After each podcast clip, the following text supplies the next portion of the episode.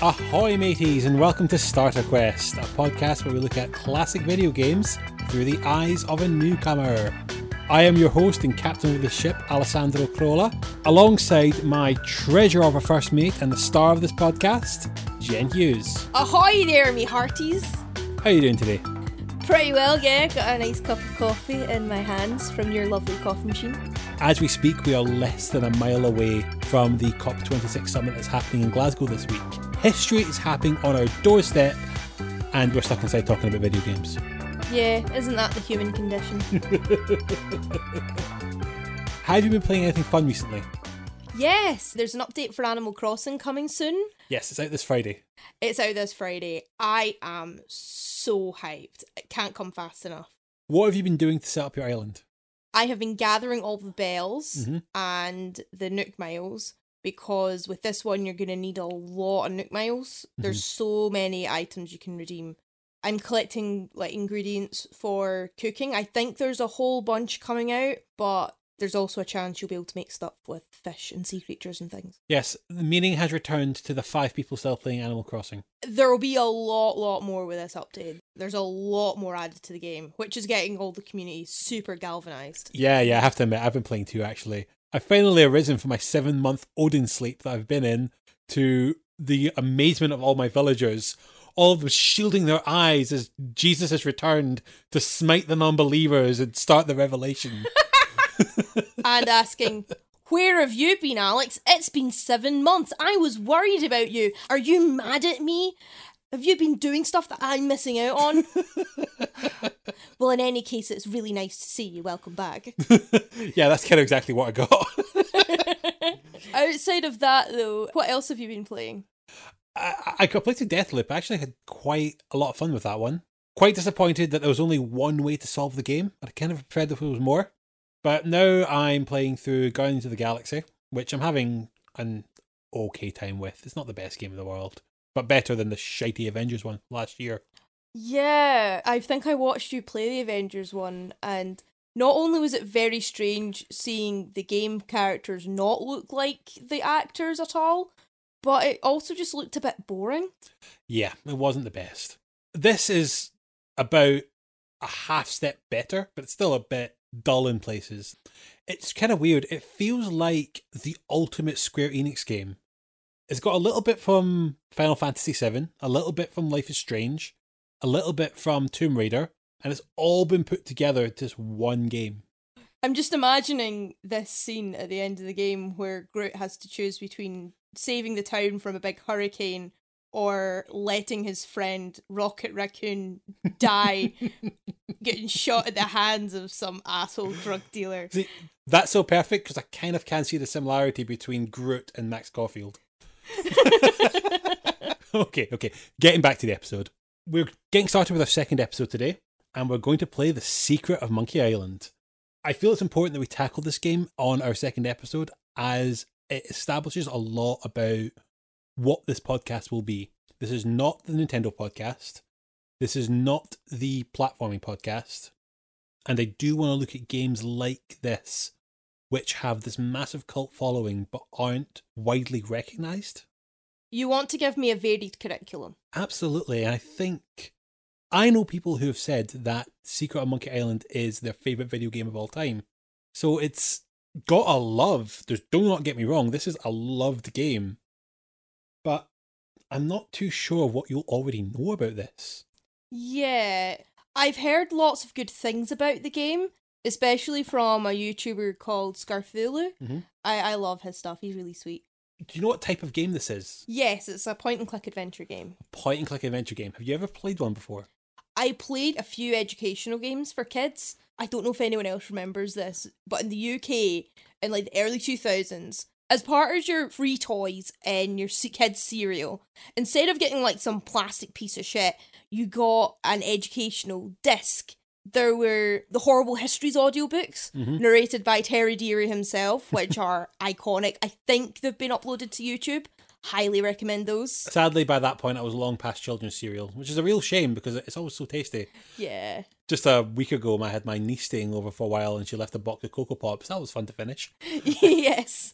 But the point and click ones I played, there was the Human Body Explorer, which was like all about human. That sounds so dirty. It does, but it's all about exploring the human anatomy and stuff, and With not and not that kind of anatomy, Sandro. Right, okay. Get your head out the gutter. Okay, okay. And there's also the Science Explorer, where you point and clicked in like a few different rooms, and it took you to different places, and you get badges. There's walkthroughs on it on YouTube somewhere, which mm. were a nice walk down memory lane. Right, so these games, I just want to get my head around what this game involved then. Was there puzzles you solved? Was there items you collected? What, what did you do? I think with Science Explorer, as I said, there were the badges, and I think there were mm-hmm. items as part of that, but you didn't really do very much. It was just like a get all the badges and you've completed the game. Same went with Human Body Explorer. It's it's too it's too easy, isn't it? it's far too easy. They really open themselves up for a whole bunch of Exploring weird hands. jokes. a bit of body exploration, if you get my drift. Eh? Grin, grin, wink, wink, nudge, nudge, say no more. you did say that it would be a pretty simplistic control because you're just using the mouse. There's no physical skill to this game. It's all mental skill. See, you told me that about Super Mario Bros. 3. You said it was going to be a simple platformer. I'm going to psych myself up for some Street Fighter 5 type button mashes. Right, I promise you, click, click, click, click, click, click, click. there's timing puzzles, and that's the worst of it. I'll take your word for it. The other point and click adventure games I know about are like Broken Sword and the Dracula games. Love Broken Sword. Genuinely, Broken Sword. One of my favorite adventure games. I would love to look at them on the podcast, but not for a while. Yeah. So, what do you know about the Secret of Monkey Island? I know that there's a monkey island. hmm It has secrets. Right, no, you can't just look at the fucking title and base it all from there. No, no, no. All right, in all seriousness, I know that on this monkey island there are pirates, or people who want to be pirates. So, you know it's a pirate adventure. Yeah. Off the top of your head, who is your favourite pirate in real life? Or fiction, actually. I don't mind. Oh, I think Extra History did an episode on her. She was Chinese. She started off as a prostitute and eventually worked her way up to captaining a fleet of pirate ships. Ooh. Oh, um, oh god, what's her name? Give me a second, gonna Google it.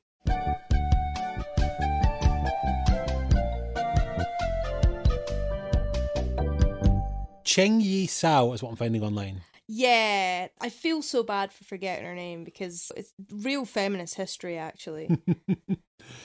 I'm surprised you didn't say Steve. No, sorry, sorry, Stede Bonnet. yeah, it's so easy to think it's Steve Bonnet because, like, who names their Wayne Steeb?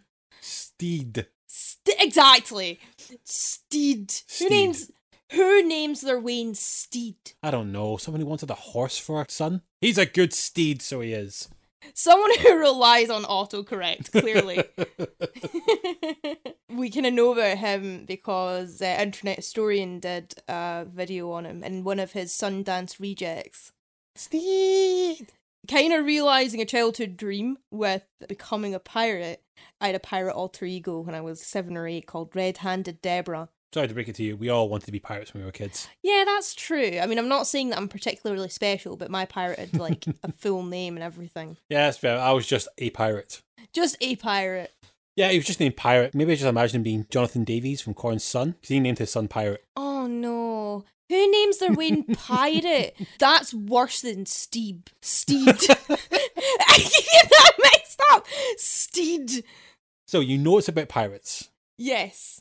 I've got my punnet of oranges to stop me from getting scurvy, and we've got a bottle of rum that we can get torn into tonight as we're playing. Yeah, left over from Halloween.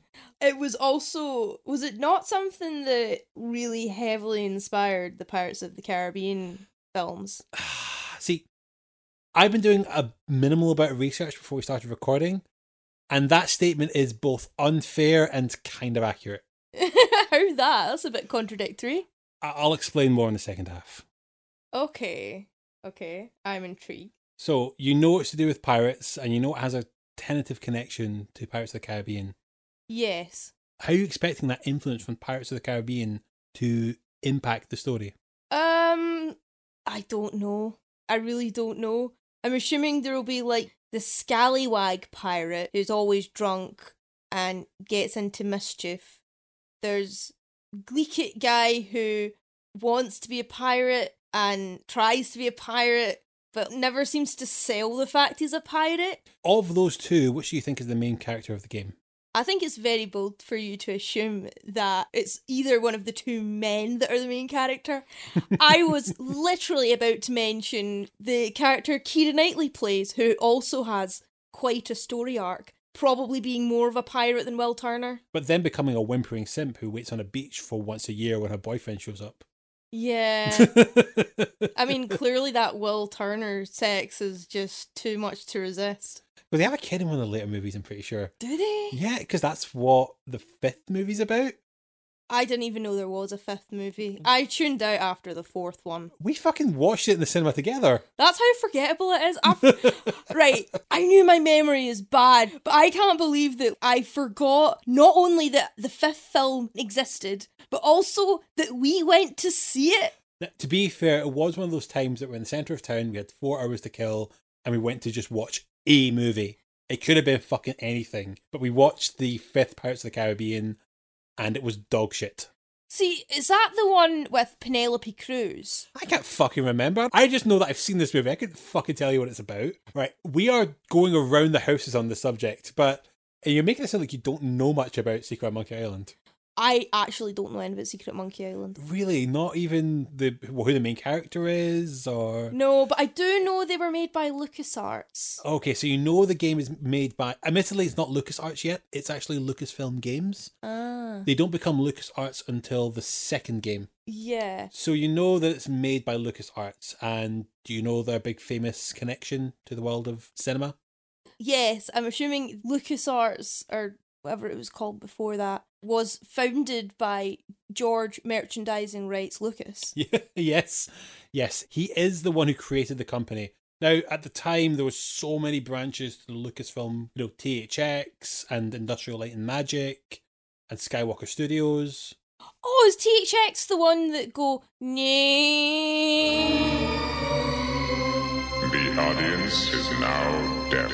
Yes, yes, that is part of the Lucasfilm kind of stable at the time. Okay, so outside of midichlorian man George Lucas, is there any other famous names from LucasArts that you know? No, not really.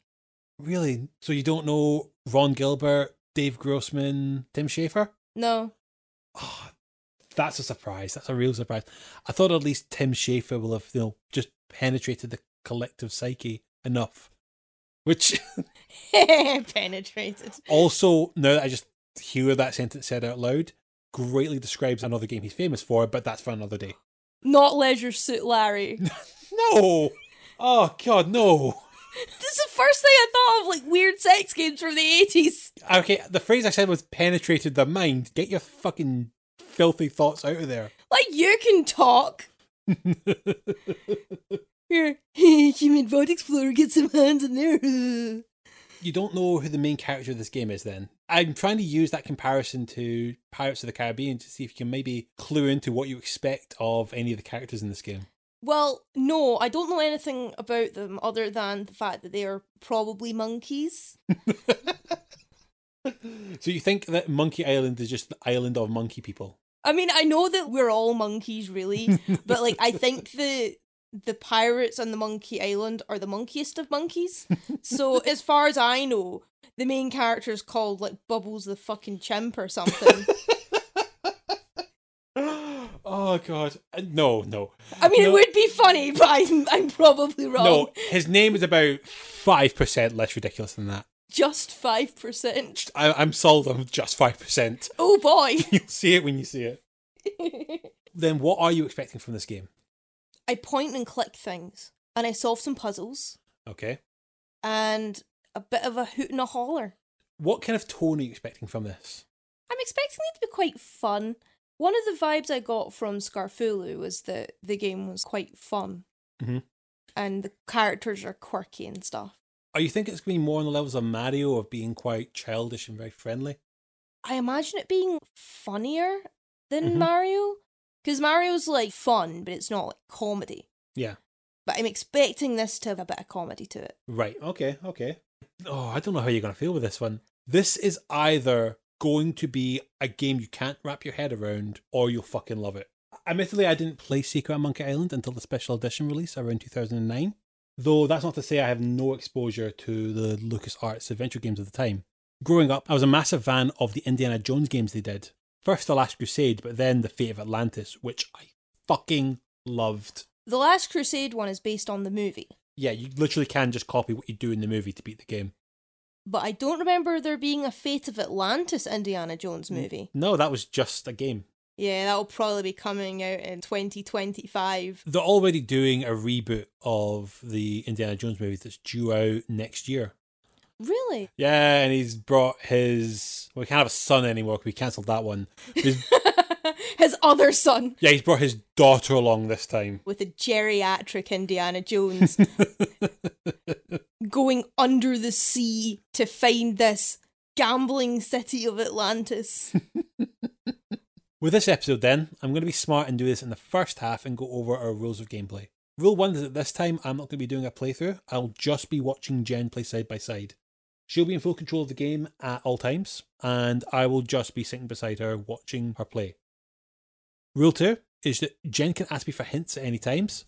Thanks, GameFAQs. But I will keep my advice for when she's explored sufficiently enough that either she's missed a key item or is stumped on a solution. Number three, Jen will be expected to finish the game. It's not very long. I feel like if we're at the point which you want to tap out, we can just power through with me just taking over and telling you what to do. Yeah. The version we'll be playing, I want to play the game with the original graphics and sound design, so we're not playing the special edition. But the special edition does have voice lines that will make it a bit easier for us to play side by side. I managed to find a mod that takes the voice lines from the special edition and put it back into the original game and play what's called the ultimate talkie version, which is the best way to play the Secret of Monkey Island. Right. You do need a purchased copy of the game to run it, so it's not entirely a fake copy, but I do think it is quite on brand that we are playing a kind of pirate version of it. It's not proper piracy if you've actually purchased the game, though, no, is it? no, no. Okay, so you have your oranges, Yep. you have your bottle of rum. Yep. Are you ready to set sail on this adventure? Yar! Okay, let's get started.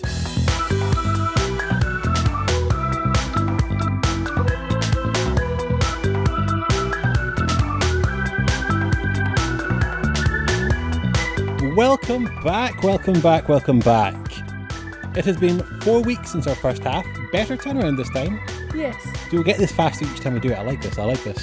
So, what is your immediate thoughts on your time with the Secret of Monkey Island? It's absolutely hilarious. I adore it. I'm glad. I'm so glad this went well. I think the difficulty of Super Mario really had me worried that some of the choices I was making with our early episodes. I'm glad this one went better. Yeah, I think so. The controls for Super Mario Bros. are inaccessible, but it's a lot easier to navigate things with point and click. It's just a mouse. You click things and solve puzzles. It's not, you don't need as much dexterity. I'm glad this went a lot better. I'm really glad this went a lot better. Me too. There was a part very early on, I'll go into better detail when we go through the game, that had you laughing so wildly that I knew I was in for a good time watching you play this. The first part of the game, you go into the scum bar, and one of the pirates you talk to is a walking advertisement for Loom, LucasArts' previous game. Yeah, a game that will never be covered outside of this sentence. So, Yeah. Sorry, Loom fans. all three of you. That's not fair. That's not fair. I'm sure there's plenty of people that like Loom. Don't know who they are, but I'm sure they exist. but that advertisement had you laughing so crazily. I just knew at that moment she's going to enjoy this game. What caught me off guard with that was the fact that there was an advertisement in game. Yeah, the fact the word advertisement was blinking on screen while he's ranting on about this game Loom. I just I couldn't not. I'm really glad it just got to you because that's what this game's supposed to do. It's supposed to catch you a little off guard. Yeah, which is good because there's a lot of stuff you'll find in there you don't expect. We've come back to this podcast now. You are now officially a pirate. Yar, I be a pirate. You've even dressed like a pirate for the occasion. Something you insisted on doing, despite me saying you didn't have to, because this is not a visual podcast. Oh no, I really wanted to. I've got my stripy top, one of my many stripy tops, and some fluffy pajama bottoms Mhm. because I am what I'd like to call a Zoom pirate. a pirate for the modern day. Yes, just jumping on other people's Zoom calls and presenting your booty. okay, so let's get a bit more into this game. Secret of Monkey Island was released for all the major PC platforms of the time. I'm talking the Amiga, MS DOS, IBM, Apple, Macintosh, and Atari ST. If it could run Office programs at the time, it could probably run this game. It's very compatible. There's versions that run on the most basic of graphics to what we were playing, which was the 1992 CD edition release. We are playing a slight remaster of the original game. It's pretty much the exact same game, with the difference being slightly better graphics, less command buttons, the inventory displayed as images instead of text, and with one joke removed. Right. The Amiga is always something that's so close to my heart, especially here in Glasgow, where there's a very famous street market called the Barras. In the 90s, it was very famous for having pirate goods everywhere you looked. You'd find pirate movies, pirate music, and pirate games. So not pirate themed music and not like Alestorm and Pirates of the Caribbean. Pirated things. Yes, the pirates that are out to get you.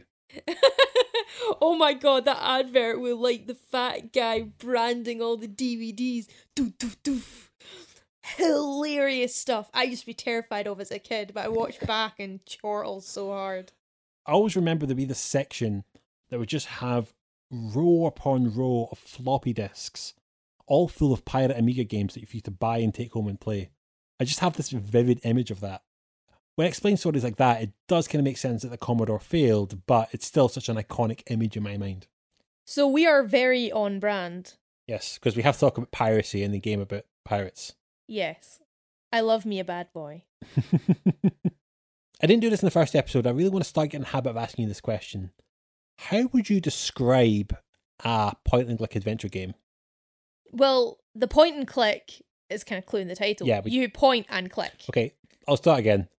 How would you describe an adventure game? Well, it's an adventure. you go through a story, basically, within the game. And with a point and click adventure, the mechanics are mostly solving puzzles and what dialogue you choose. I've always thought of adventure games being the games that are closest to books and films. This game is very much a film where you are the main character. You have to make the actions that move the story forward. Yeah, you can pretty much choose to be a nice person or a complete dick. It doesn't make any difference to the story. Yeah. We're not at that point in gaming history, I don't think, but it's still like a little thing for you. That is a fair point. You actually have played the very first Life is Strange game. Yeah, Life is Strange is a game where your choices and what you say and do can actually influence the story. Exactly. This game, for the most part, what you say doesn't matter. All that matters is that you get through the story. The element of where what you say matters the story is going to come later in the adventure game history. But we're not at that stage yet. Here it is just a whole story about pirates that you, as a player, are trying to navigate through. Now that you've played an adventure game, do you kind of get why I was a little bit thrown of trying to work out how it compared to your cereal box games? Yes. What I'll say for Science Explorer is that you do have things to find in each room to point and click. You do, like, your puzzles are basically your science questions, Mhm. but they're still puzzles. Yeah, absolutely, absolutely. It's just that story and that adventure to the whole thing in the adventure game, funnily enough. The goal with Secret Monkey Island, as we've mentioned, is to become a pirate. The goal in Science Explorer is to become a science explorer and win the approval of that little sun guy who follows you around. Secret Monkey Island is the opus of a man named Ron Gilbert. Not to be confused with Welsh stand up comedian Rhod Gilbert. No, different man, but probably the same energy, I would say. Ron Gilbert is a absolute superstar of the adventure game format. He shot to fame with his game Maniac Mansion, which he designed as being a response to adventure games at the time. Have you ever heard of something called a text adventure? yes, it's an adventure game. you play this. Right, okay, I'll, I'll stop that. So, a text adventure is got your story, but instead of like clicking on things, you've got to type out commands. Exactly. Back in the day, where your old computers, before you had computer interface, everything you wanted to do in the computer, you had to type out commands. And at best, it would be a little obtuse, and at worst, incredibly frustrating. It was that level of obtuse and annoyance that they tried to remove from these type of games when a rival company called Sierra made King's Quest. King's Quest was great, but it still had that same problem of parsing text. You have a key and you type put key in lock? No. Use key on door? No. Equip key? No. It's still that level of not knowing how to exactly translate the words in your head to the game. Which is probably why you don't really see these mechanics anymore. Not really. So when Ron Gilbert made Maniac Mansion, he created something called the Script Creation Utility for Maniac Mansion. This was a series of verbs that was put into boxes at the bottom of the screen that you could click on. So everything in the game revolves around these verbs. That is what is called the SCUMM Engine. The SCUMM Engine pioneers this entire game and what took a lot of the frustration out of adventure games. After he made Maniac Mansion, Ron Gilbert is also famous for writing an article called Why Adventure Games Suck. In it, he called out other adventure game creators for some of the unfun annoyances people were putting in their game, especially Sierra, who at the time were the kings of adventure game, ironically enough. This was his mantra of what he was going to start doing to make his games more fun. Thankfully, Secret Monkey Island did get enough critical success that he wasn't considered a bit of an idiot for typing that up. yes. There are two other people who are Ron Gilbert's right hand men in the design of this game Dave Grossman and Tim Schafer. All three of them were put down as the designers, writers, and creators of Secret Monkey Island. Sadly, Dave Grossman and Ron Gilbert were not going to see much in future episodes. Tim Schafer, we absolutely will. Why is that? Unfortunately, the other two leave LucasArts and don't really have much else to their name that is as pivotal. Tim Schafer, on the other hand, does work with and without LucasArts that are so pivotal for the advancement of the adventure game genre that I really feel we need to cover them. Are there any names I might know? Games like Grim Fandango, Psychonauts. I've heard of them. I always get Grim Fandango and Undertale mixed up. There are two things that Ron Gilbert has cited as inspirations for The Secret Monkey Island. The first is a book by Tim Powers called On Stranger Tides. Oh, I've not heard of that one. It's a fantasy book from 1987 based around famous pirates of the pirating era, including Blackbeard and our good friend Stede Bonnet. Steve Bonnet. It's a story about them going on a journey to find the Fountain of Youth. The book's not that good, I have to admit. I did read through it for this episode, but it's a bit obtuse and very slow in places. Not the best written thing I've read.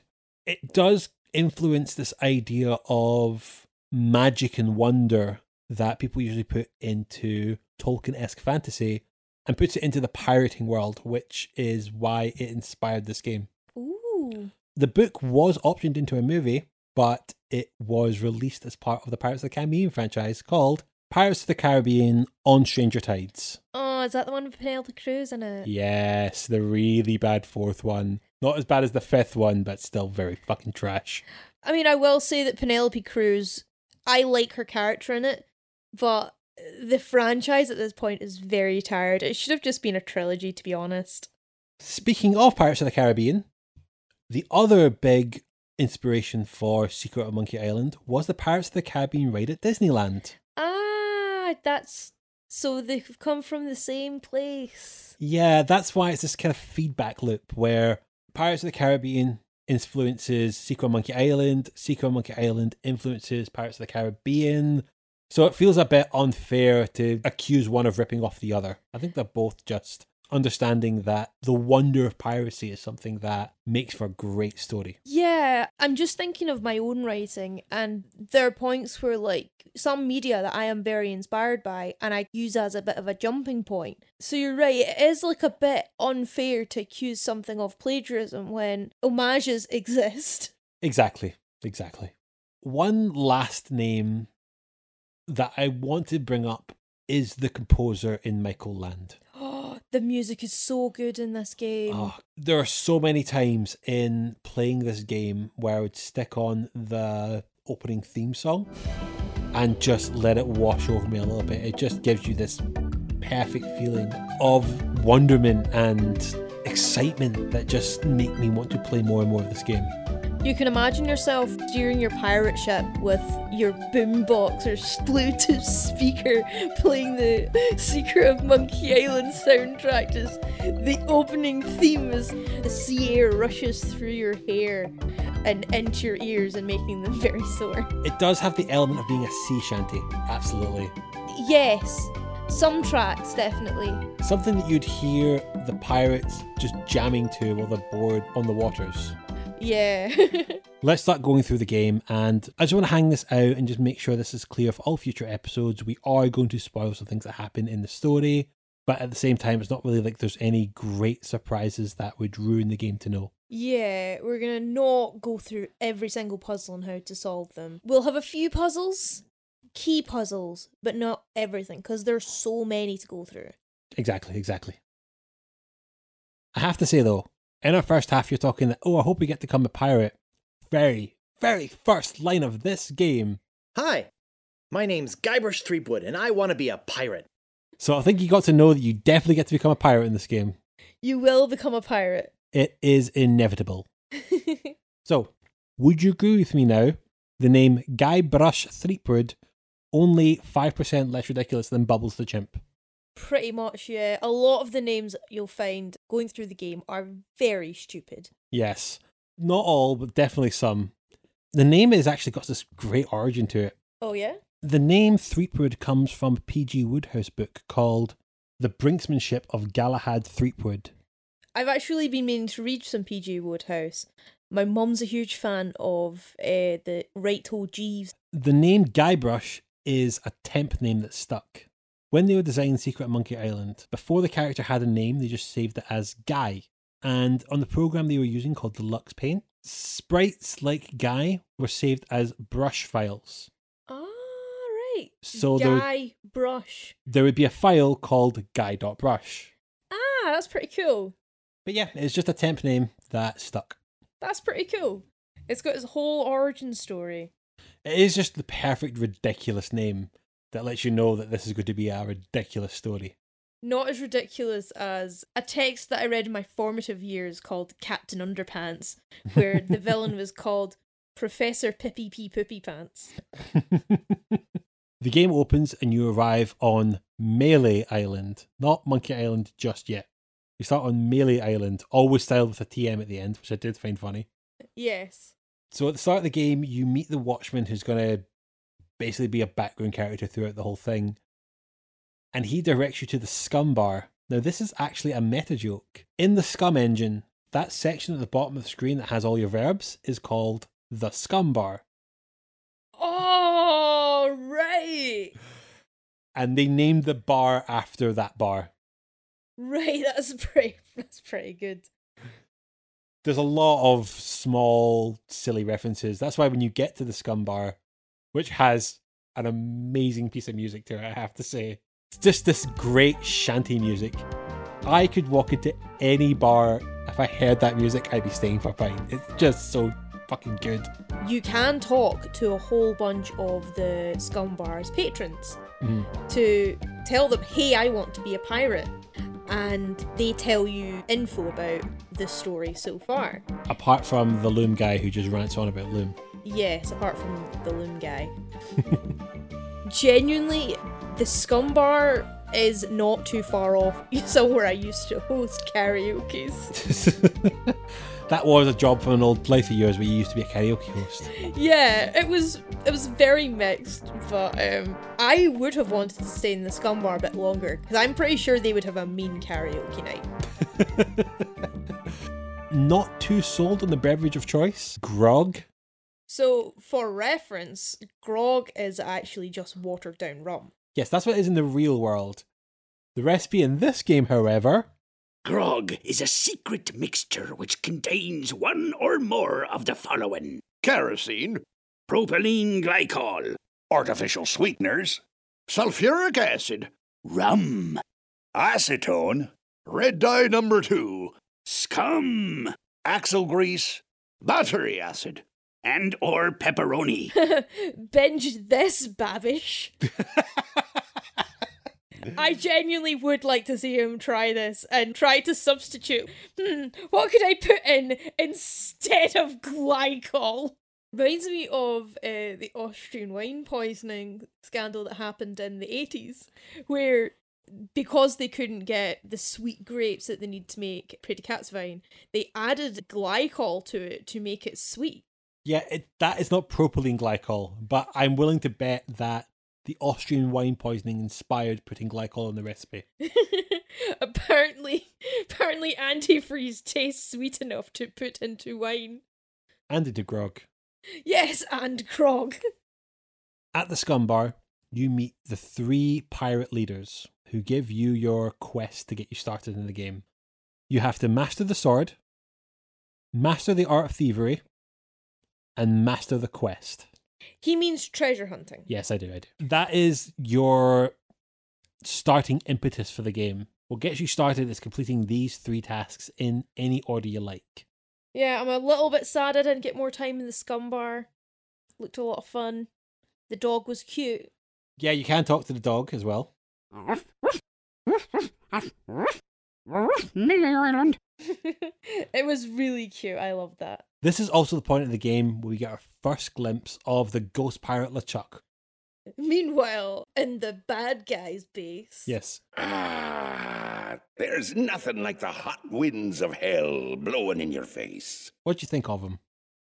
He was kind of like evil and bad and stuff. I didn't, I don't know, I didn't really have much to think about him, to be honest, other than he was bad guy McBad. He gets a lot more screen time in later games. Yeah. One thing I will say that's super important with this game is just talk to everyone. You can't go wrong with talking to everyone. Talk to everyone. You'll get a kick out of it anyway. And just any random item that you can pick up, no matter how stupid, pick it up. Yes. They pick, will be useful. Try and pick up everything. Try and talk to everyone. You will get further on the game that way, for sure. And have more fun. Most importantly. There's some mental dialogue that just exists purely to amuse you and not to move anything forward. yeah. From here, we now go and explore the town. Because I was just, you know, exploring the town randomly, I think I got to a seedy sit, you know, guy selling a treasure map. The only treasure map in the whole game. And then get three uh, pirates of what was it? What were they called? Of low moral fiber, I do believe. Yeah, pirates of low moral fiber. They wanted to find a rat or an elephant or something, and one of the dialogue options is, "I think your rat would pair well with a white wine sauce," which I picked. And they were very annoyed at me for it. You, you you've got the option to apologize. I did not take that option because uh, maybe it does pair well with the white wine sauce. I'm not to know. but it did piss them off, so it was very funny. It was at this point where you came across some of the more important characters in town with the shopkeep and with Otis. Yeah. The shopkeep at first, what do you think of him? The shopkeeper, is very he's a cranky old man. He's a cranky old fucker with a big beard. Yes. I don't. There's something about him that looks like Uncle Albert from Only Fools and Horses. but what you do with him is you steal some stuff from a shop, and in order to master sword fighting, you have to fight the sword master. And you ask him, Can you find me the sword master of Melee Island? To be fair, you try to steal from him, but he wouldn't let you steal it. Yeah, I sent him off to find the sword master of Melee Island, and I tried to steal the sword and the shovel, and he caught me and told me to put them back. And I was a bit annoyed, but okay, fine, I guess. No, you're gonna have to pay for those. Yeah, with money I don't have. One other person you met in town at this time was the sheriff, Fester Shinetop. Who takes an instant disliking to you? Yeah, this bald, surly motherfucker who's instantly gets in your face the first time you meet him. He looks like he's walked straight out of a Village People's video. Yeah, he does have this big 80s gay energy to him. yeah. so after you got acquainted with the town, you started to explore the island. The island music is is so cute. Yeah, the overworld map music. Yeah, you you point and click around like you know different parts of the town, but to get from diff- to different parts of the island, you've got an overhead map with little dots marking each different place. So you've got one place at the far north of the island, which is a zip line to an attraction, which we'll come back to. There's the town and the lookout post. There's a circus, and there's a guy's house. And there's also a giant boat dealership that you can't overlook because there's big lit up thing on the map. yes. One of the first things you encountered on the world map, though, was the troll. Well, Ron Gilbert openly admitted he was inspired by Pirates of the Caribbean ride and On Stranger Tides. I know Tim Schafer has talked about that he wanted to do for Pirating Legend what Monty Python did for Arthurian Legend. Ah, right. Hence why this troll does have that line of None shall pass. such a holy grail quote if ever there was one. yeah. you get round him. You, I think you give him like a fish you found earlier on the island. Interesting thing though, because you see the guy when you walk away, the troll takes off his head to reveal it's just a guy in a costume and then eats the fish. He had black hair and a beard, and apparently, that was meant to be a joke of George Lucas. Really? the graphics are not at the level you can make anything out, but yeah, the idea was that he takes off the mask of the costume and it's George Lucas uh, underneath it. See, I didn't I didn't realize that. He is just a man with black hair and a beard, so it's not really like you can identify him. It's just one of these meta jokes that have been revealed since the games came out. Ah, right. So basically they were calling George Lucas a great big troll. Seeing what he did to the Star Wars franchise, that's probably quite accurate, yeah. Once you pass the troll, then you get to the circus. because what is a circus doing on this pirate island? What's a circus doing anywhere these days, I guess? True. If it's not Cirque du Soleil, I'm like, I'm not even sure if circuses are still a thing. I'm- They are. You'll see posters of them. ev- I mean, not. I don't know if we are living in the most boring apocalypse, but you know, in the before times, you would see posters of circuses everywhere, pretty much. But I don't know if they're as much of a thing anymore. On this island, you see the circus tent with the Fettucini brothers in there. who are arguing over who is going first to put themselves as a cannon and fire themselves across the room. So the minute that Guybrush makes his presence known, they charge right up to him and offer him money to do it instead. So that's how you that's how you make a living. And sadly you can't do it more than once to become a millionaire. No, no. Though this is is one of the points where I gave Jen a hint. Just so you got an idea of how I was guiding Jen. They'll only let you do it once you have a helmet. I told Jen at this point, you will not find a helmet anywhere on Melee Island. That clued you in enough that you were to use the pot that you had found in the SCUMM Bar. Yeah, you have to steal stuff from the SCUMM Bar before you do much else. You use that pot as a helmet instead and get your money. And that basically kicks off everything else.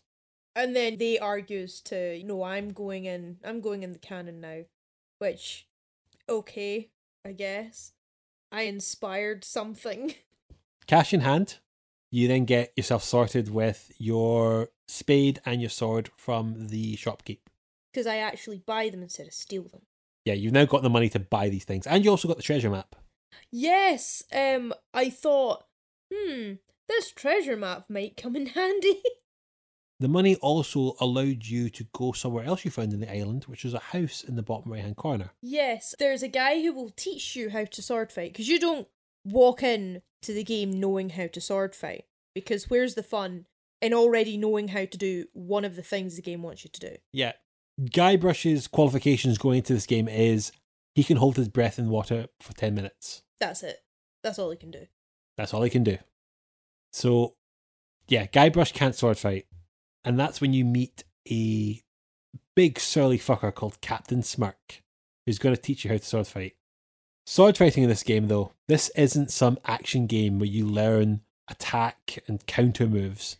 Or time fight scenes. No, no. So, Jen, can you explain how the sword fighting works in Secret Monkey Island? So what you do with a sword fight is your opponent gives you like a bit of sass, like an insult, and to counter that and to stop him from poking you with a sword, you have to choose the appropriate comeback.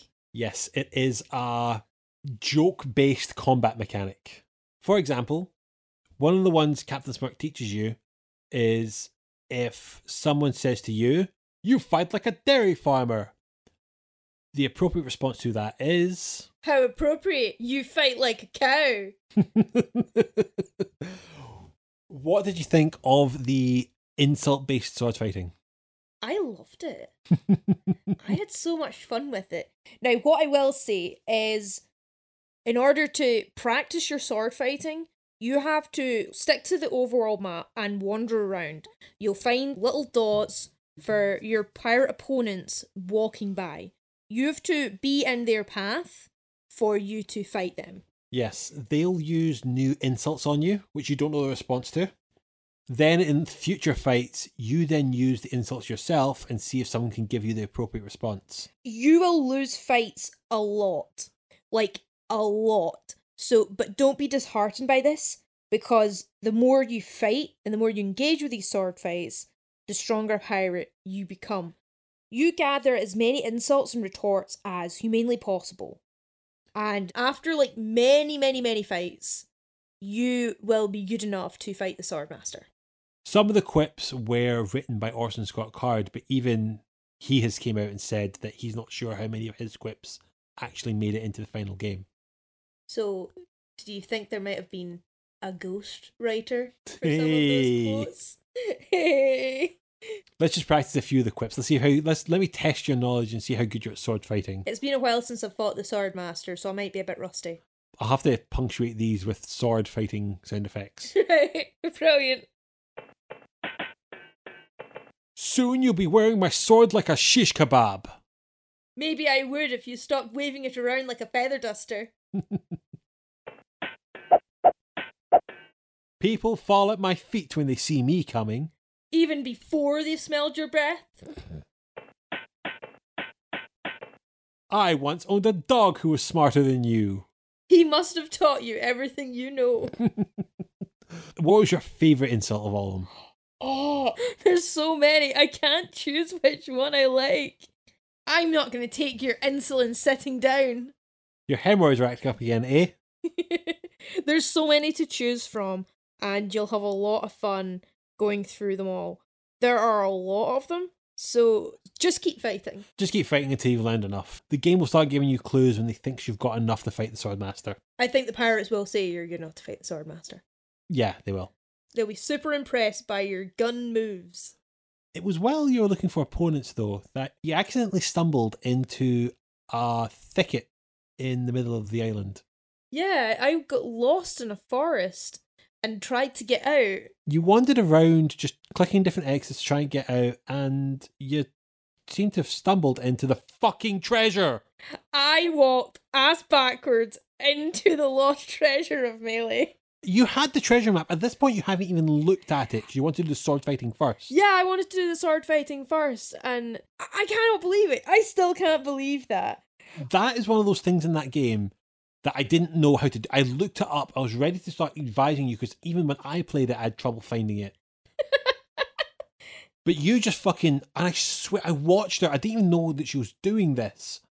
But she scrambled enough in the different directions that she just ended up wandering into the fucking treasure. Yeah, so I can't give you very many hints for solving this puzzle because we both don't know how we did it. But uh the treasure map that you get isn't really a treasure map, they're dance steps. It looks like dance steps, but it actually is the directions you have to go to get to the treasure that you happen to stumble yourself through to.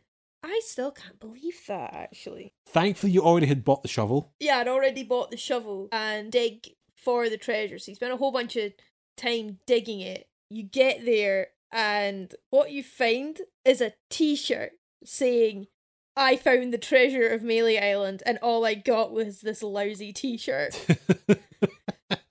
I found that very funny. So, one challenge stumbled the fuck into,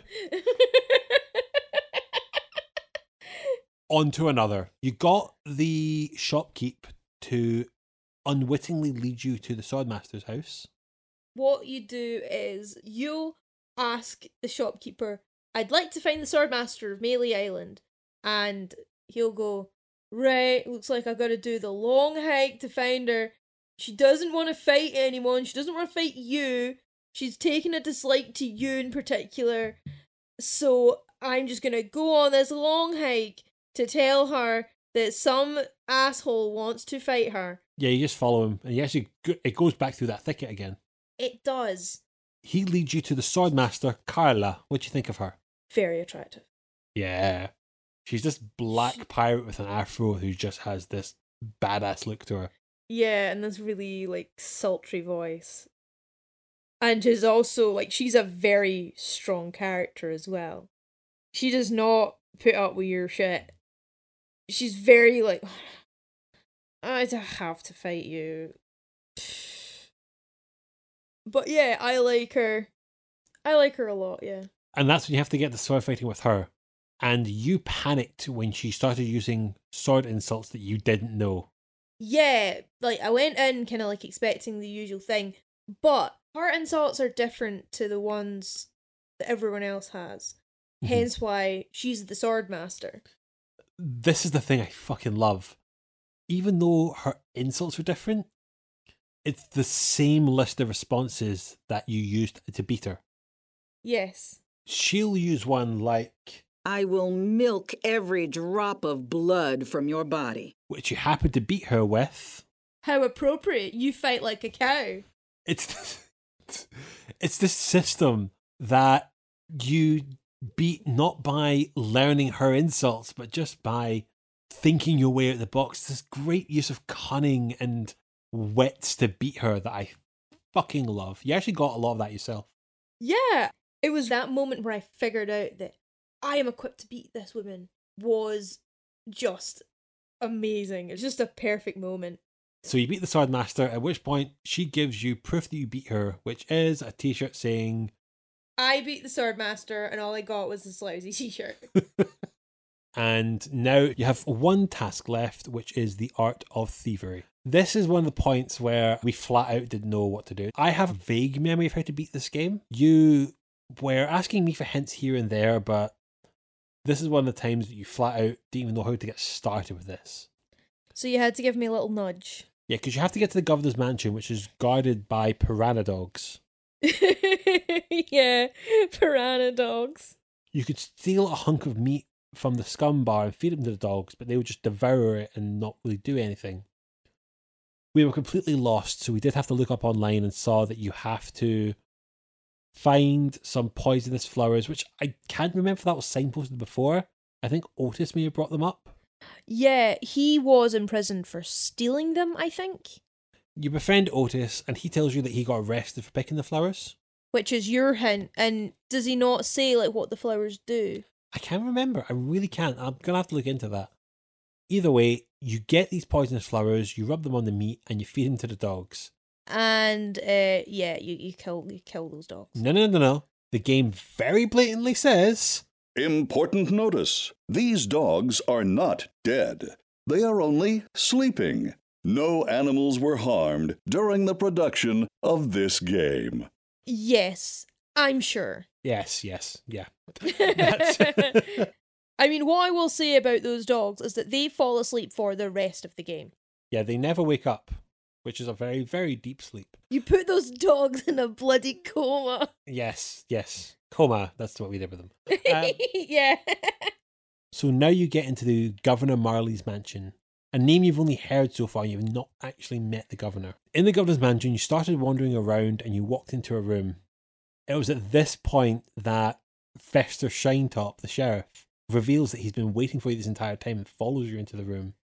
But you guys fight. Yeah, well, you're alleged to a fight. This is one of the economic humors in this game.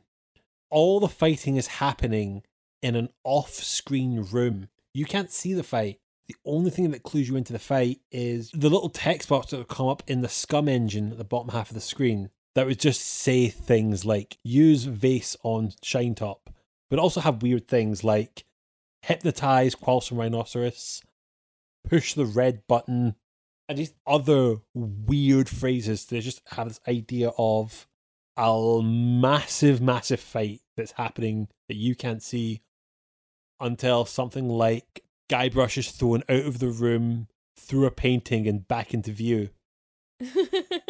it makes you wonder. You're going through this fight and you wonder why she got all this stuff in her kitchen? The thing is, you don't know what room it is. It I be, assume it's the kitchen. It could be the kitchen. It could be the living room. Or the conservatory. Could be her sex dungeon. We don't know. I mean, wouldn't put it past her. True, but I want to know why she has a yak with wax lips in her sex dungeon, though. oh no, I don't know about that. And the gopher horde. Let's not forget that. Yeah, I don't know what's been invading that dungeon. The gopher horde does actually give you an item that you do take out of this room of the gopher repellent. That's something you do trade with Otis the prisoner to get his auntie's carrot cake that she made for him, even though, as you openly say, he doesn't like carrot cake. I remember my friend uh, got a packed lunch at school and her mum kept packing a ham and tomato sandwich even though she didn't like ham nor tomato. And just never i don't know she never had the heart to say like hey i don't like ham and tomato. Maybe she should try to open it up. Realize her mum's been trying to sneak her a file into her lunch every day. Because that's what otis's aunt was doing at this time because there's actually a file hidden in the cake that he could have used this entire time to try and get himself out of jail. He's like, you know, starving in a prison cell and he's still not wanting to eat carrot cake. He's only got himself to blame, to be honest. Yeah, because he does point out that he's not eating the the carrot cake. He doesn't like carrots, but he is eating the rats. Shame he doesn't have a white wine sauce to pair with it. so you take the file and go back to your mental fight with Fester Shinetop, and you eventually walk away with the item you're supposed to thieve called the idol of many hands.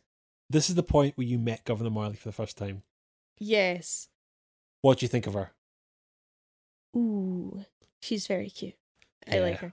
I I don't know, like just the female characters in this game, they are they've just got such bisexual energy and I'm living for it so much. All the men in this game seem to be a bit incompetent, but the women are all so on the ball, absolutely prepared and could wipe the floor with all the pirates on that island. Exactly, exactly. Hey, it's basically a matriarchy. It kind of is, because all the men are these kind of incompetent drunks or useless fops in the same with Guybrush. Yeah. But yeah, all the women in this game just kick ass. I mean, all the more reason to move to Melee Island. it is a feminist utopia. With having said that, there are not enough women in Melee Island. all the more reason, ladies, move to Melee Island. Get that ratio straightened out. I, I did love it when you first meet her, though. Guybrush has a problem speaking to women. So all of your phrases that you can say as response are just stammers. Having said that, like he says he's got a problem speaking to women, and yet manages to beat the sword master. Clearly, it's just women he finds attractive, and I don't understand why he wouldn't find Carla attractive. But okay, I guess. Go have no taste, Guybrush. you come out of the governor's mansion and you run into Fester Shinetop, who's still a bit pissed from your fight. So he decides to take you to the docks ties you to the idol, and throws you into the water. He's a delightful fellow. What can I say? Now, this bit in the game is very notable for being only time in the entire game where it's possible to die. Really? There is not another thing in this game that can potentially kill you other than if you don't get out of the water in 10 minutes. See, that's the thing. I don't know why I said really because he's going to drown. But it's just that idea that nothing else we're going to talk about this episode is potently deadly to Guybrush in the game's mechanics. This was a big thing in Ron Gilbert's essay, Why Adventure Games Suck. King's Quest was famous at this point for having bullshit deaths, where you'd just be clicking on a bit of field and, oh no, the ground gave way, whoops, end of game, hope you saved recently. He made it very goddamn clear he wanted that to be taken out of adventure games. So with this game, nothing else could kill you. Not the poisonous flowers, not insulting the people in the SCUMM Bar, not even the cannibals that we'll get to later. None of them will kill you. The only thing that will is if you don't get out of the water in the 10 minutes that Guybrush says he can hold his breath for. It was very frustrating solving that puzzle to get out of the water. Yes, because there's all these sharp things that are just out of arm's reach. So many. And then you listen up to Over Your Head, where there are two pirates who are contemplating dropping their weapons after, like, stealing something or what was it? They're in some sort of predicament where they need to dispose of their weapons. And then after talking and talking and talking, they decide, nah, we're not going to do it. We'll keep our swords after all. I think I like made an audible. It was so annoying. And then just to top it off, right, I thought to myself, can I move the idol? So I picked it up and used the ladder to get out of the water. Because that's the, you were really panicking. Like, what do I do? What do I do? Like, Jen, you've picked up this idol once before, so why is it weighing you down? At which point you picked up the idol and you could just put it in your pockets.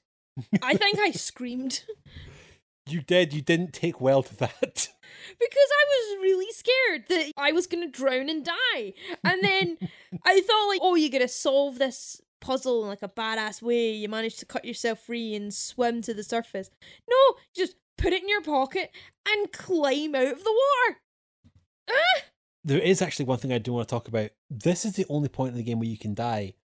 But there is one joke you didn't get to see. If you drown, it doesn't go straight to game over. Instead, you start floating. All of the buttons in the SCUMM engine bar, I'm going to keep calling it the SCUMM engine bar to not confuse it with the location called the SCUMM Bar. All of the buttons in the SCUMM engine bar all change to become things like bloat, decompose, bob, rot, and order hint book. Order hint book. Yes. Which, if you click, then comes up with a number for 1 800 Star Wars. Right? 1 800 Star Wars? Yeah, just it's. I, I I don't know if it was a real. I'll have to look into it and find out if that was a real hotline at the time. Turns out it was. But yeah, that would be what one of the buttons did. But it was a joke you missed. Yeah, because uh, I managed to solve the puzzle on time with a bit of help. Speaking of jokes you missed, because of the way we did things in the game, there was one scene you missed when you come out of the water. Because you come out of the water and, oh no, LeChuck has kidnapped Governor Marley. There is a whole scene of Governor Marley and Guybrush that you miss. If you do the Art of Thievery one last, you miss a love scene. Yeah, so admittedly, this is one of the times I did break out YouTube so you could watch this scene of Guybrush and Marley falling madly in love. Who would have known or even cared if you'd let me drown? I would have Guybrush. Oh, Governor. Oh, Threepwood. Oh, Elaine. Oh, Guybrush. Love Muffin. Sugar Boots. Honey Pumpkin. Plunder Bunny. Kiss me. No, we mustn't. What? So when I got out of the water and the lookout saying, Oh my goodness, Governor Marley's been kidnapped by that bastard LeChuck. Guybrush is proclaiming, I shall rescue Governor Marley because I'm in love with her, and yada yada. And I'm just thinking, You met this woman for two minutes and you're already in love with her? What? Yeah, it does give you a bit more context if you see that scene first. Yes, it does. You can at least see the infatuation there. But then it's decided Guybrush is going to gather a crew, go get a boat, and sail to Monkey Island after LeChuck. So you've got to go around the island seeing who is available to be a member of your crew. Yes. There are three people you can recruit for your crew. You've got Otis from the jails. You break him out of jail by using the grog from the SCUMM Bar Yes. because it's that fucking caustic. Yep. uh, it can burn uh, metal. Imagine what it does to your insides. Yeah, so you manage to get it to the jail, you pour it on the lock and it melts it. Otis goes, Yeah, fuck you, buddy, and runs off. Thankfully comes back by the end.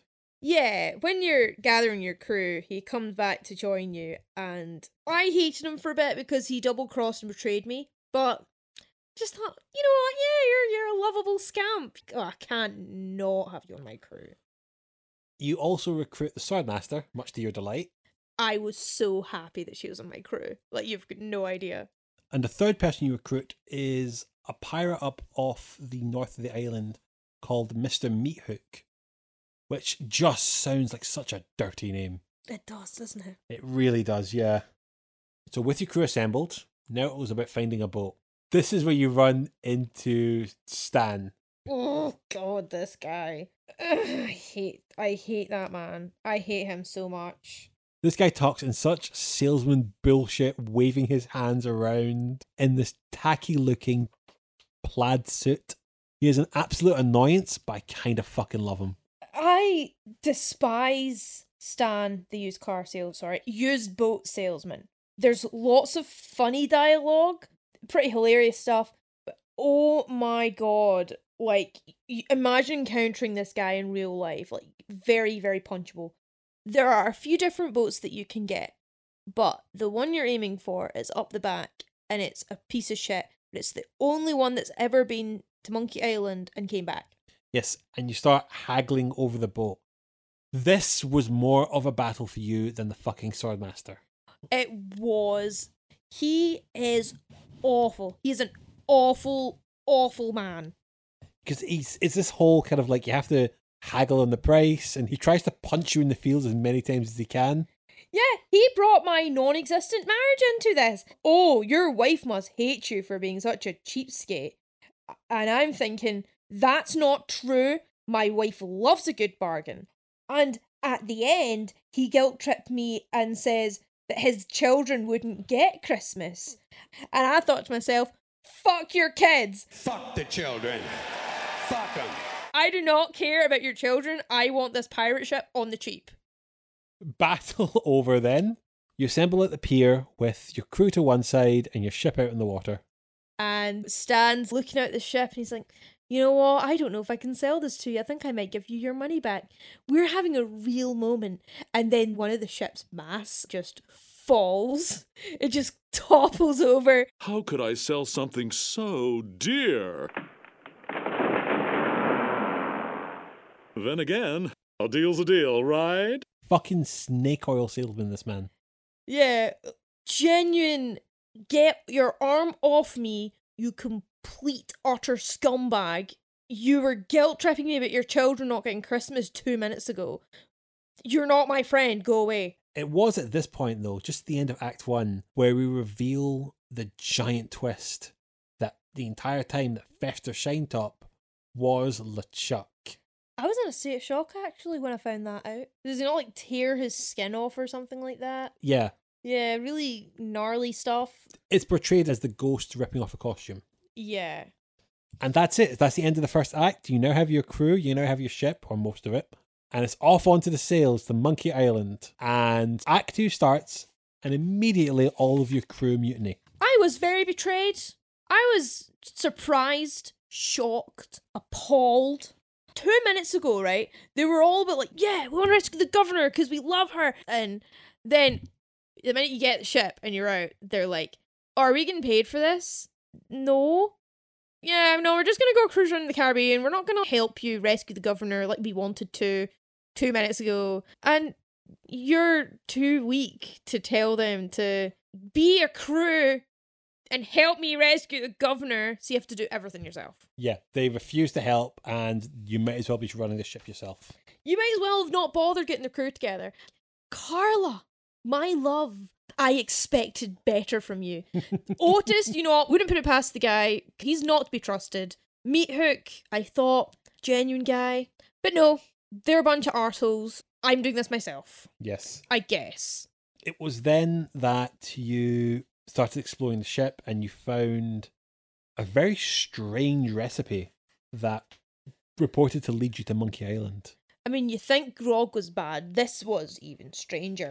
The recipe consists of one cinnamon stick, four leaves of mint, one human skull pressed, one squirt squid ink, two parts monkey blood, one live chicken, three ounces of brimstone, and one or more of the following pyridoxine hydrochloride, zinc oxide, yellow 8, thiamine mononitrate, or BHA. Most of those, I don't even know what they are. it's a very bizarre recipe, but you have all the ingredients you need for this horrendous abomination of a pot soup. That was another rule of Ron Gilbert. A lot of the items that come from things earlier in the game are things you pick up to solve other puzzles, so you definitely have them in your inventory. Anything that you don't have in your inventory can be found on the ship. Yes. It was another rule that you cannot lock yourself into a point of the game where you can't proceed. Right, so what would happen if, say, I hadn't collected everything? Excluding the stuff that was on the ship, every one of the items you had to come here already carrying, such as the one live chicken you substitute with the rubber chicken. That rubber chicken you needed to go get meat hook because it's got a pulley in it. So there's things like that where items that you definitely needed to solve earlier puzzles and are still in your inventory since then. It's part of its good design. There's a real sense of not leaving you without. Yeah, which is very handy, especially for new players like me. It's really good that um, Ron Gilbert made sure that everything was accessible and there was no like really obtuse, annoying control decisions. Yes. It That- made it for me, put it that way. that recipe collected then creates a potion so potent it knocks you out. Yes. And when you wake up, you find yourself outside Monkey Island. Yeah, like the ship takes you to Monkey Island. Yes, there's zero explanation as to why this recipe takes you there. It is part of the background magic that just kind of drapes over the world. Yeah. With that, then, you manage to get in the cannon and you fire yourself at Monkey Island. and then we get to part three. Yes, now we're on now part three of the game. We're now on Monkey Island. We get to finally explore the eponymous Monkey Island TM. Yeah. First thing you meet on the beach is Herman Toothrot. What did you think of good old Herman? Um, I did not like him either. I think what rubbed me up the wrong way was him saying, I've only been waiting 20 years to talk to somebody civilized. I don't mind. and I'm thinking, oh no, it's Robinson Crusoe. Ah, no, not again. Yet you have a hate of the book Robinson Crusoe, don't you? Yes, I do. I hate it. Earlier on, you were talking about King's Quest. Yeah. Early adventure game, difficult and obtuse and frustrating to play. Very much so, yeah. because it was an early one, they're still figuring themselves out. Robinson Crusoe is kind of the same thing. It's one of the early novels. Because of that, it is obtuse and frustrating to read. There are no paragraph breaks, which I really struggled with that. And also, Robinson Crusoe as a character, I dislike. There's one point earlier on in the novel where he sells his friend into slavery. Like, who does that? What a dick. Gets stuck on this island, shipwrecked, he's on his own, and he's trying to settle and make a good life for himself on this island. And instead of thinking, oh wow, I really miss the companionship of having a, another human being on this island, he encounters cannibals, just like Herman Toothrot does in this game. and he befriends this cannibal, one of them, and takes him on as pretty much his slave. He names the cannibal Friday after the day he captured him and gets Friday to call him master the whole time. Yikes! So the minute you met Herman, you just had these Robinson Crusoe vibes. Yes. And the fact, instead of being portrayed as this aspirational character, Robinson Crusoe's got a myth around him where, oh wow, he's managed to like live in a desert island, and wow, I would love to be like him and make the best of being on a desert island. the passive aggression between Herman Toothrot and the cannibals is really, really funny, which I would not put it past Robinson Crusoe to do. If Robinson Crusoe's book is him trying to big up his exploits, in truth, he is really just leaving passive aggressive notes around an island. yeah. I'm so sorry for this big long rant, but honestly, I hate Robinson Crusoe, and a lot of my friends who are on my course feel exactly the same way. So that gives you just bad vibes all round with Herman Toothrot. Yes. But he's only the other person on the island, so I guess I've gotta be nice to him, I suppose. He does describe himself as the only civilized person on the island. Which it stands in stark contrast to the little passive aggressive notes that are left for people that aren't civilized in inverted commas.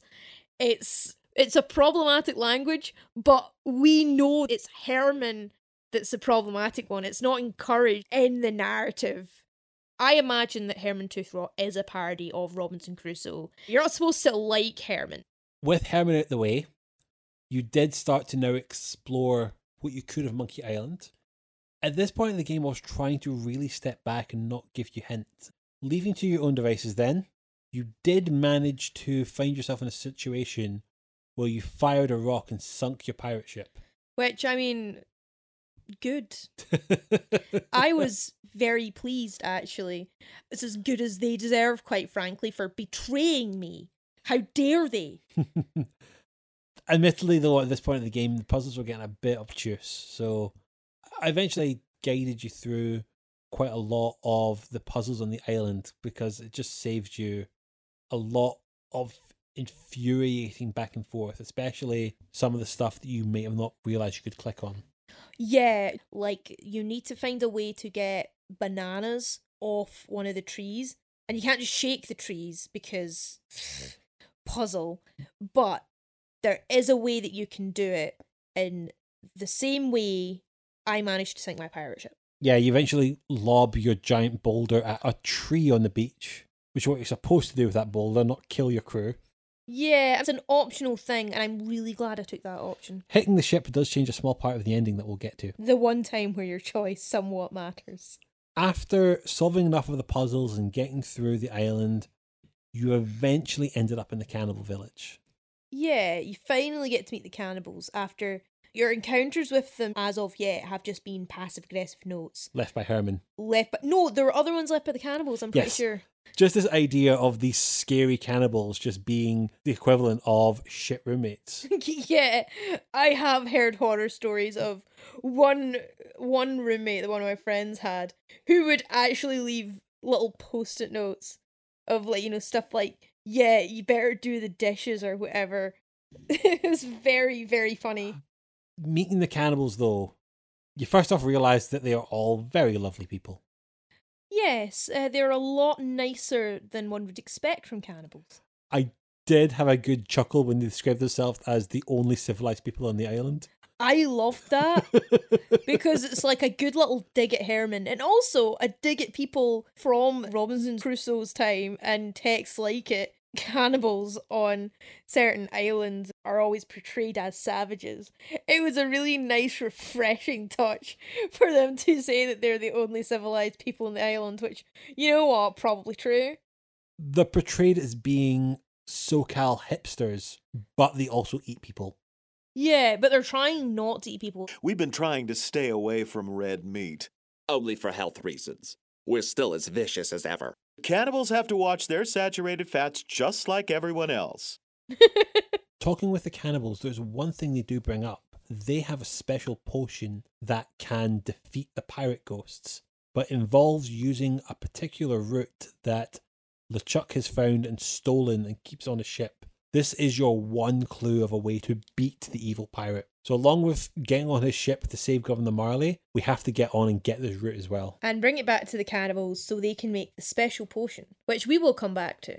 It was at this point that they tell you of their key to get into a giant monkey head on the east side of the island that leads you to the underneath of the island where the pirate LeChuck's ship is hiding. But Herman has it. You realize it's actually this big bitchy fest between the cannibals and Herman. Yeah, it's a stalemate. Herman has the key and won't give it back until the cannibals give back his banana grabbers, which they borrowed from Herman, and they won't give it back until they get their key. It's a catch 22 that it falls to Guybrush to break. With enough problem solving, you eventually get to the point where you have the key, which turns out to be a giant cotton swab. which I enjoyed. That was funny. It's one of those very iconic images from the game of Guybrush holding a giant cotton swab. Looks a bit like he's on Gladiator. Yeah. But yeah, you use the giant cotton swab to pry open the monkey's ear to open the door. Yeah, gotta clear out that monkey head's earwax. This giant stone monkey head. You put the cotton bud in his ear and wiggle it around until the tongue opens. You can get inside. And then you've got a huge labyrinth to go through to try and find LeChuck's ship. You'll never get through that the first time. Of course not. You're not designed to. You're supposed to go in there and get lost. The trick is you have to go back to the cannibals who can give you a shrunken head who will guide you through the puzzle. But they won't give it to you because it's super rare and really good. They only have one. And they'll only give it to you if they can replace theirs. This is one of the very few times in the game where I didn't prompt you and just let you cheese the puzzle yourself. I had to just feel my way around, rummage in my pockets. Oh, what I forgot, what I forgot. And put it this way, it's one of the brochures. Yeah, it's a bit of wordplay you have to kind of look into. It was cool to experience your very first instance of cheesing. Yes, you'll need to explain the concept of cheesing to people who don't know. Cheesing is the art of when you don't know what the solution is, so you just try every option until you find the right one. The adventure games of the time were built on cheesing. Yeah, just going through whatever because you've got no clue where to go from there. With Ron Gilbert's philosophy of that there's no death and no failure, you pretty much have a blank slate to cheese as much as it takes to solve the puzzle. Yeah. Guide head in hand, literally guide head in hand, you're holding it up yeah. like a torch until it guides you to LeChuck's ship. So that's like another puzzle in itself, but it does make navigating around that labyrinth so much easier. The only way you can get through LeChuck ship is to use. It's a necklace of human eyeballs that will make you invisible to ghosts. Yes, we get to LeChuck ship, and There's a whole bunch of pirates having like a drunken jam session. yes, just a bunch of pirates enjoying a big sea shanty. If you try to go on the ship without the eyeballs, the pirates will catch you and go, Hey, what are you doing here? You're not a ghost pirate. They'll chase you off, yeah. They won't kill you, but you can run away. But now we're on LeChuck ship, so close to the enemy, but not yet ready to beat him.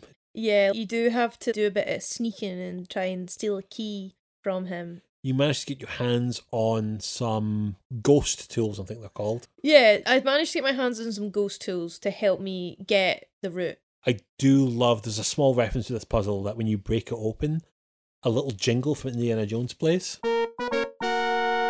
yeah, yeah, I got a kick out of that. A little nod to the previous game of The Last Crusade that came out before Loom. Ah, right, I get you. But you now have the root. You take it back to the cannibals who brew up the potion. Say it pairs well with vanilla ice cream. Yes. It's for no reason, as far as you know, but you expect those kind of weird things from dialogue at this point. But now you have your seltzer bottle with the root potion inside, ready to fight LeChuck. You go back to his ship and find that he split to go back to Melee Island and marry Governor Marley. A forced marriage that you've got to stop, which was a bit annoying. you needed the root, admittedly, which you couldn't have got back in Melee Island. It wasn't a completely wasted journey, no. There is a great joke here. When you come back and find the ship's gone, Herman then shows up and says he'll take you back to Melee Island. Because you remember, you've sunk your ship. Yes. But at this point, you then meet Herman who says you can use his lifeboat to get back to Melee Island, but only on the grounds that you come back and rescue him later. He has the boat and he stays on that island for 25 years despite having a way off of it. It's so Monty Python, though. Yeah. That he has the boat there, but he needs you to come rescue him. Back onto Melee Island, though, when we get to the last chapter of the game. Guybrush kicks butt. Yes. With the special root potion in hand, you're now ready to beat the pirates. On your way to the church, you encounter ghost pirates and you gotta squish them with your ghost spray. Yes, ideally while giving them a good, cool one liner. Yeah, you gotta give them a cool one liner first. You're a Guybrush Threepwood. That's your thing. Yes, you're here to kick ass and take names. yeah. You get through the town, beating the pirate ghosts as you come across them, and you get to the chapel. Right at the front is the ghost pirate LeChuck. You have to shout a cool line, and all I say is, stop the wedding. Yeah, you get a choice of lines, and you did kind of go with Stop the Wedding, which is a good line. It's not a bad one. But you see this veiled bride next to LeChuck. This is the first time in the game where it's proper LeChuck standing out against Guybrush. These two facing off always stems to such an iconic moment in all the future games. It's so weird to see this first one. I'm in the moment, I'm like, yeah, I'm gonna sword fight this guy. I've mastered the art of sword fighting. I'm gonna become a true pirate by beating LeChuck and and saving the girl I love. When Governor Marley turns up and says, Hey, uh, I had an escape plan already and you kind of ruined it. in the middle of these two having a verbal contest of words, which is such a schoolboy argument. I can't believe your audacity. Well, I can't believe your stupidity. Well, I can't believe your frivolity. Well, I can't believe your enormity. In the middle of this fight, a rope descends from the ceiling, and it's the actual Governor Marley. And she's all, Oh, yeah, I had an escape plan, but you ruined it for me. But who is the true bride? She turns around and it's two monkeys standing on top of each other. Yes. I love how LeChuck is so face blind that he can't tell the difference between Governor Marley, who he's been after for years, and two monkeys standing on top of each other. yes, that's just part of the humor. Part of mhm. the humor, which is just glorious. See, I realized in that moment that the true damsel in distress that you're to rescue is Herman Toothrot. If Governor Marley's been safe this entire time, he has been the only damsel. Yeah. And there's a whole bunch of people out there who fucked off with their pirate ship and left them behind. We didn't explain this at the time, admittedly, but the pirate ship that we did ride, the only ship to ever go to Monkey Island and come back, did used to belong to Herman Toothrot. Ah, I forgot about that. Yes, yeah. So, I sunk his ship, basically. but yeah, he is the only person in this game who's actually needed your help. Yes, and I am proud that I gave him that help. Even though I didn't really like him all that much, he kind of needed saving. He needed to go back. So it turns out this entire time you saved Robinson Crusoe. Yeah, I guess. I felt like I'd done a good deed, even if it was for someone who didn't deserve it. All that's left is the final encounter Guybrush versus LeChuck. Guybrush pulls out his seltzer bottle and it breaks. Yeah, it doesn't squirt. oh no! And then Captain LeChuck swings his arms round and then gets like a good uppercut that launches Guybrush into the sky, and so does the bottle of magic cannibal potion, and it just goes away to another part of the island. And I, think I cried a little bit because I worked so hard to get that fucking rip potion. yeah, but nope, you're going to have to fight without it. You get a good few minutes of LeChuck knocking you around the island with these uppercuts, sending you all around Melee Island until you come crashing back down in Stan's used boat emporium. My head is right through the vending machine. Yes. The broken vending machine, that earlier in the game, you did try to put a coin in, but wasn't able to get anything out of. It was Chekhov's vending machine. yes, a vending machine that we did see in Act 1 did end up getting used in Act 4. Yes. You come crashing down through this machine, you knock a bottle free, and just after LeChuck knocks Stan with a big wind up punch into the sea. Which I found very satisfying. He really needed a good old punch. LeChuck then turns his attention to you and starts winding up. At which point you notice there was a bottle at your feet. And I thought, oh, I'm going to smash it over his head and we're going to have an epic fight scene because I've got a sword, I think, when actually it's the anti ghost potion that I worked for a whole act to get. It was fucking root beer. it was root beer that I could have got from the vending machine if I broke into it hard enough. I was so angry.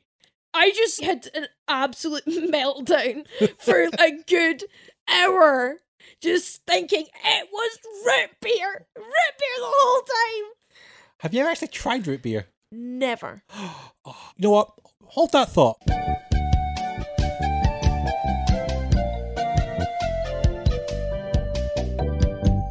Okay, I managed to take a very quick trip out to Asda and I managed to find Australian root beer. Family owned Australian root beer. Bundaberg. Bundaberg. I've got a few bottles of this and we're going to try this on the podcast. Right. Jen's first interaction with root beer. Bottoms up. Cheers.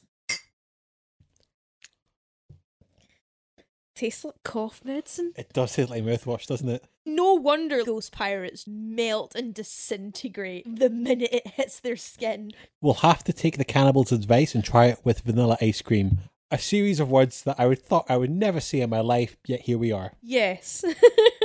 it's disgusting. I'm sure it's not the Bundabergs' fault, but it's just what root beer tastes like. So you fire the root beer at LeChuck and he explodes. An act you get to see happen three times. they insist on replaying it just to hurt me personally. Yeah, you get an instant replay where it rewinds and does it again. But the fact remains you've saved Melee Island, Kind of. you've saved the governor, Kind of. you've saved Monkey Island, Kind of. your crew are now being held by the cannibals, but, you know, as good as they deserve, as I've said.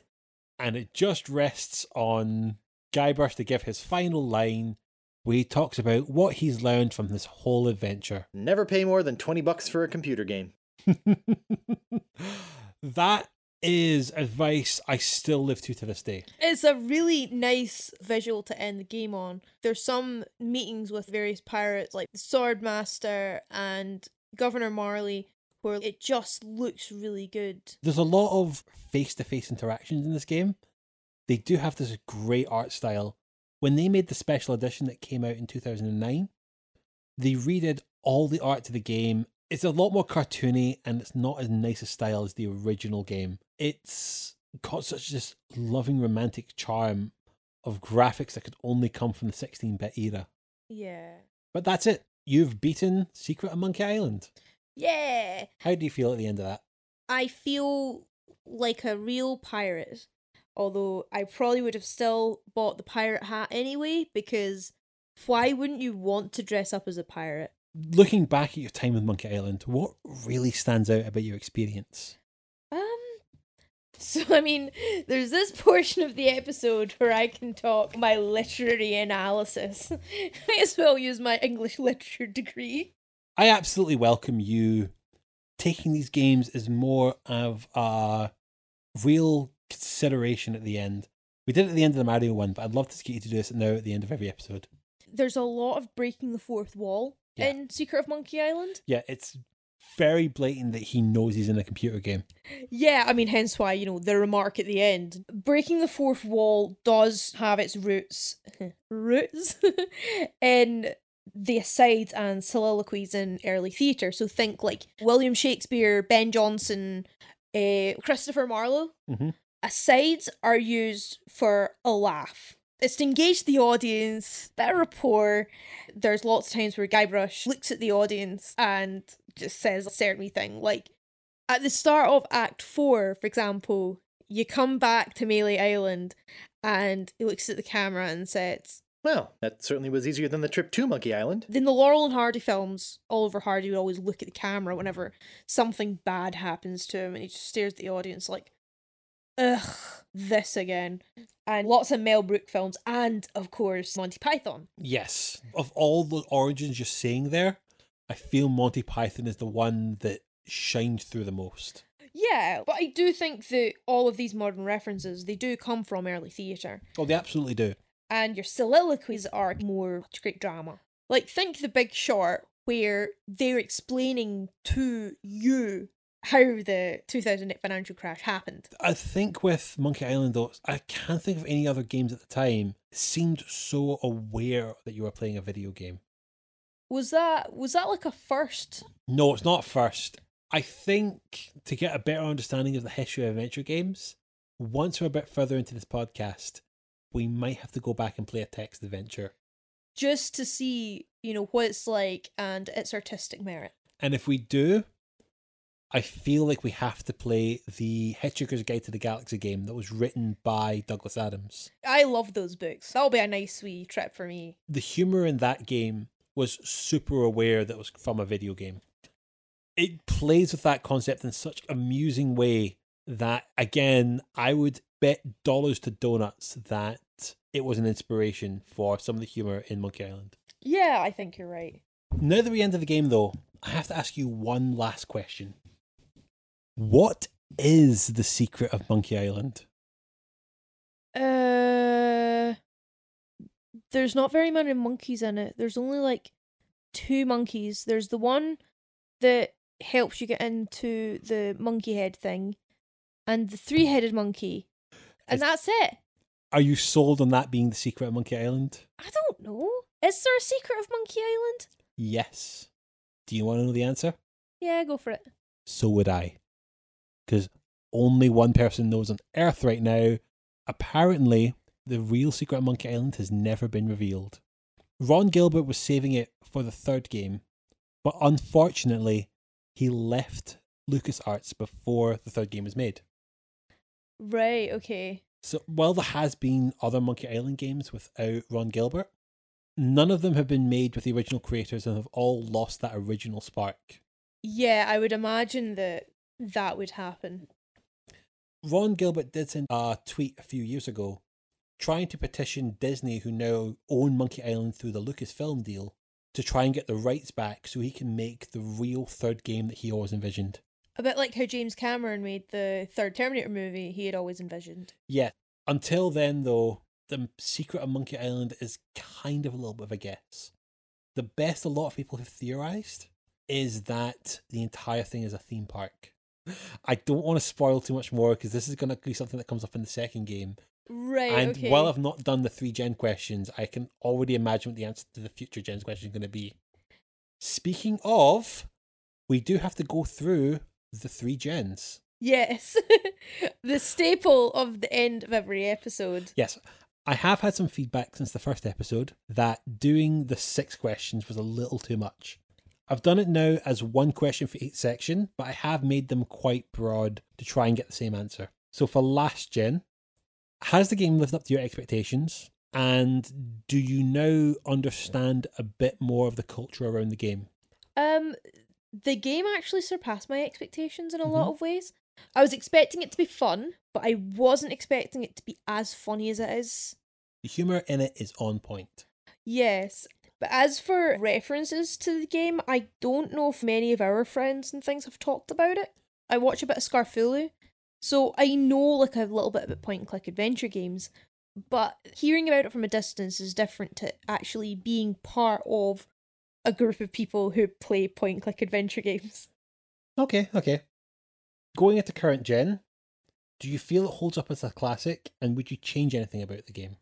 Yes, it holds up very much as a classic. I think genuinely it's underrated to be honest. Very underrated, yeah. I don't know what would need change. As much as I got frustrated, it was good. It was part of the game. It made me feel things. and the fact that there were parts I did get frustrated about was is a good thing. Is there anything mechanical that you didn't like then that you want to see changed? Um, no, not really. There is one thing that's in the special edition that we didn't obviously come across, where they started putting in hints. I think some hints would have helped, but at the same time, the puzzles, I think they were quite accessible. You need some things to be tricky in order for there to be challenge. You need challenge in a video game. Mhm. And too many hints about means that you're not going to get it. That's what game walkthroughs are for. Yeah. To have those in game is kind of pretty rubbish, actually. I know. I still play games like Phoenix Wright. And oh, Phoenix Wright is so cute. I love it. that's definitely going across this podcast in the future. Yeah. But there's no more satisfying feeling than being able to solve the mystery and not need to look up a guide. It's such a rewarding emotion that I understand having hints there can detract that a little bit. To the next gen, would you recommend this game to a newcomer? And are you interested in trying other games in the series? Yes. I really, really recommend this to a newcomer. I recommend this to everyone. I want to emphasize I don't want this game to be lost to time. No, this game does not deserve to be the obscurity it's became. I think that people should go and play it the way we've played it, which is the best way because you get the great looking graphics and you get the great sounding voice acting. Get yourself a copy. Point and click away. It's a pain in the ass that they've not done a version with the original graphics and the voice lines. I understand there's people out there who don't like the voice lines. That's fine. I've met very few people who like the graphics of the special edition. It gives me Illumination Animation's adaptation of the Addams Family vibes. Yes. If there's ever an icon of PC gaming from that era, it is Secret of Monkey Island. And it is Guybrush Threepwood. Why the fuck is he not made it into a Smash Brothers game yet? I'd like to see that Guybrush in a Smash Bros. game. Gotta press a button for the insults. Guybrush Threepwood was actually referenced in an Uncharted game, weirdly enough. really? The fourth one's all about pirates, and it's a bit where you're looking up famous pirates of the time. But one of the pictures that are in there is this unknown pirate that the main character doesn't know, who has a signet of a monkey. And the picture is of Guybrush Threepwood. That's amazing. So he has this noteworthiness that goes through gaming and needs to be remembered. yeah, needs to be more mainstream for absolute sure. I think it's then fair to say you want to try the sequel. I want to see where the story goes. I've really enjoyed it. I know there's one of the games you have to defeat certain pirates through rhyme. Yes, I think I have played the pirate song from the third game for you before. Yeah, I'm pretty sure there's been a couple of times we've watched that. I'm glad you came away from this game with a recommendation. Yeah. Play it, get your friends to play it, get their friends to play it, show it to your mom or your granny. Go for it, go mad.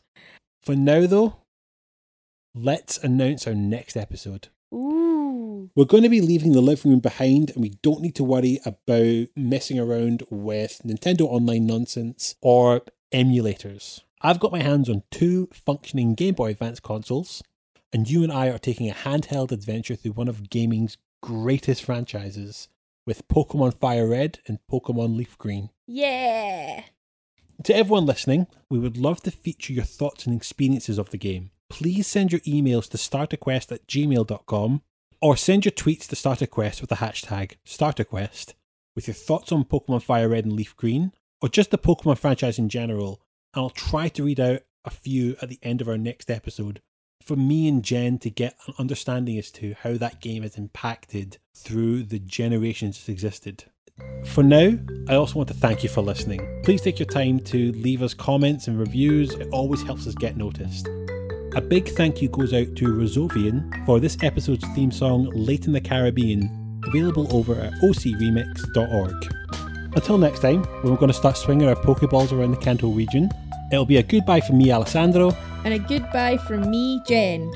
Quest completed.